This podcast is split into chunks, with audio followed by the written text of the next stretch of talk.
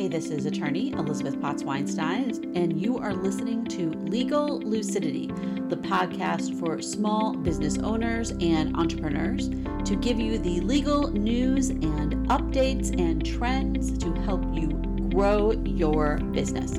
So, today we are talking about copyright law. And you may not think that copyright law is very important to you if you don't think of yourself as an artist or a creator, but every business is generating some kind of content that is subject to copyright law, even if it's just your blog posts or something simple that you're creating for your marketing. Today, specifically, we're going to be talking about the latest court cases and changes in copyright law. We're going to be looking at Google versus Oracle, which is a case that came out last year. We're going to be looking at the Katy Perry Dark Horse case, and we're going to be looking at a case about Warhol's Prince silkscreen portraits. Copyright law changes on a regular basis because it is interpreted by the courts. Like many things in the United States, laws are typically statutes created by Congress, laws that apply to the entire United States. But those laws tend to be a little bit vague or not descriptive enough. And so then courts interpret those laws. And the courts come out with changes all the time because new facts happen. So let's take a step back and look at what is copyright law so we make sure we're all on the same page.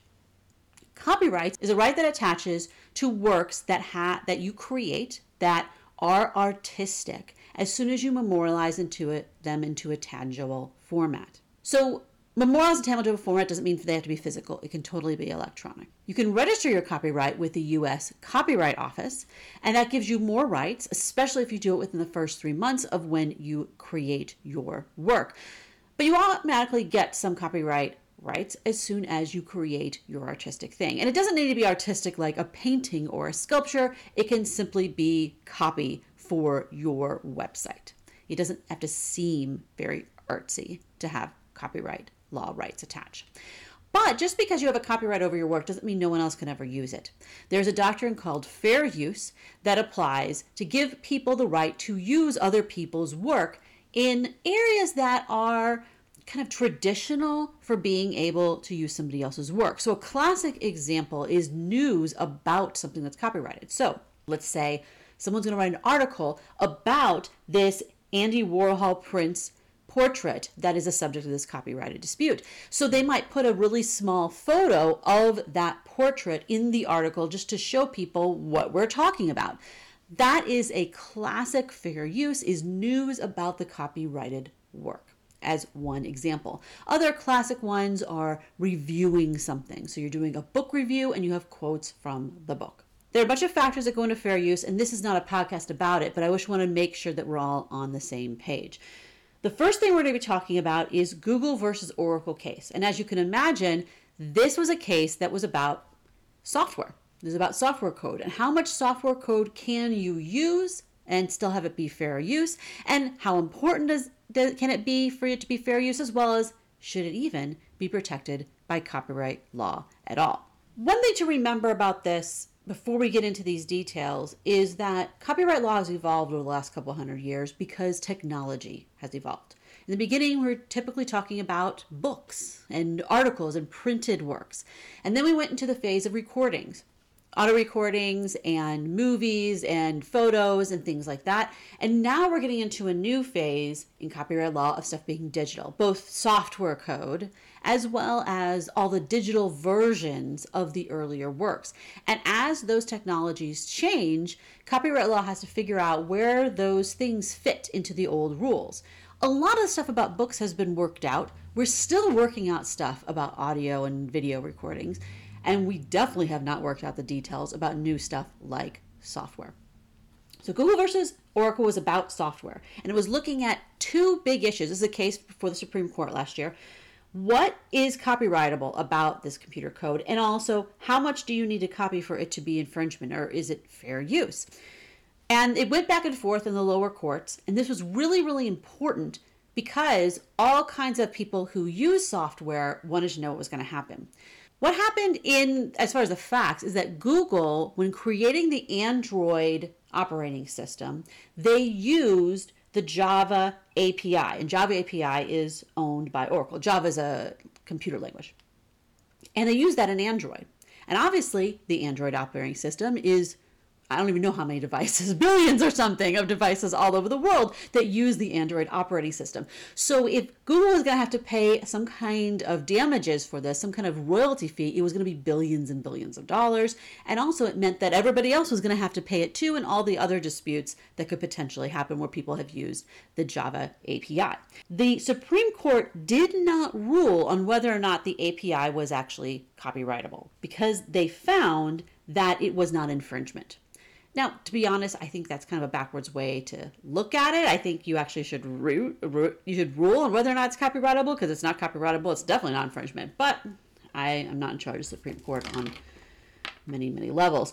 So, is it infringement? The court said no, it is fair use. Now, one of the things is that they used a very small amount of the overall Java code. The API code that they used, it was 11,000 lines, and that sounds like a lot but it was only it was less than half of a percent of the entire code base. So it was a very small amount.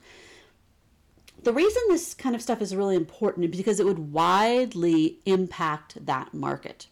It would widely impact people being able to use other APIs.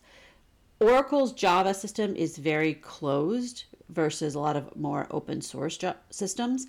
And when people have used Java, they were going to have to pay a lot of licensing fees beyond what they thought where they were going to have to do. The courts don't just limit these cases to the specific facts. While fair use is definitely involves a lot of facts every single time the courts look at it, they also look at other cases and see what other things have happened. And we shall see if some future court says whether or not this stuff is copyrightable at all. And typically what it is is that it is is it creative? Is it actually a really creative work? When it is so functional? Can something be both functional and creative? And to a certain extent, yes, but what the scope is of that is something that is, is regularly being debated. So now let's look at Katy Perry's Dark Horse case. This is also looking at what is copyrightable. How much of something needs to be there? How original does it need to be? How creative does it need to be? So this dispute is between a song about called Dark Horse by Katy, which Katy Perry song, and a song called Joyful Noise. And there were eight notes that were patterned in the song. It wasn't exact cop like copy, okay? And it may be that whoever came up with it for the Katy Perry song never even heard this other song. But was it similar enough? Also, is just eight notes something that has enough copyrightness attached to it? For someone to get in trouble for using it. And they also, the court also looked at this is the Ninth Circuit, um, which is the court level that's below the Supreme Court in the United States. The Ninth Circuit was also looking at does it even, are the things that are being used just standards in the industry, common things that everyone uses, such that the one person who used these specific combination, it's not original because everybody uses that kind of stuff. The court said that you need a modicum of creativity. Even though the original expression requirement, the originality requirement is fairly low, it still needs to have some creative aspect for that little piece that you are claiming copyright on. And the court said in this case, in the Ninth Circuit, that it didn't. Now, by the way, the lower court and district court, when it went to trial, the jury awarded a $2.8 million of damages. So how these kinds of lawsuits work in the United States is that they're first there's a first a trial court that has a trial before a jury and the jury decides. That can get overturned by judges who say that no jury should reasonable jury should have found this or they overturn it on a matter of law. And a lot of times what the jury does is radically different than what the higher courts do. And that juries can have a trend to award damages that, from a legal aspect, do not make sense. The third thing I want to talk to you about today is about transformation. The Andy Warhol Prince dispute is a common thing that I see artists doing. I've had some clients do this, and we've talked about it, where there's some artistic work and you're doing something that incorporates it in a different media. So maybe there's a, in this case, a photo that someone makes a a art out of. They someone may has a photograph and then they make a portrait. Or it could be that there's a portrait and then you make a photograph. Or it could be that there's a picture and you make a different picture. The idea is, is that you're making a transformation and should that be allowed? Is it transformative enough?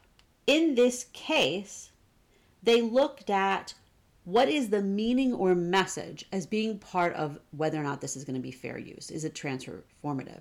Is what you're doing have a different meaning, have a different message than the original work. It seems as if that's what's going to make it be fair use. If you're transforming it such that it has a completely different meaning, has a completely different message than the original work, that deserves you to be able to do that versus someone who's just taking a picture of a picture and it's almost the exact same thing. Now, this case has been is up before the Supreme Court. It is not decided yet and they haven't even set oral arguments before the Supreme Court. This is going to be an interesting issue in the future of what is transformative, especially in the day where people take someone else's, you know, Instagram post and then do some Photoshop on it and then use it and sell it in a museum for a bunch of money. These kinds of transformations, how transformative does something need to be before someone else can use someone else's stuff, which is important for the original creator and important for the secondary creator who wants to create new work incorporating someone else's work. If you're thinking of using something that is potentially protected under copyright law in some work that you're doing, figuring out whether or not something satisfies fair use is a bit of a mess. There are very few times where it is a slam dunk. Like the typical review news thing, it tends to be relatively simple to decide. But there are a lot of times that if you have some kind of use that is commercial use because it's part of your business and you're trying to use this work, is it going to be fair use? Is not something that we're going to ever be 100% sure about. We're making our best guess. And then we're also looking at who owns the copyright and how litigious are they. Sometimes if this photo is owned by Getty, I'm going to say, look, you know, unless we have a slam dunk case, we do not want to mess around because Getty will come after you. They they will come after you.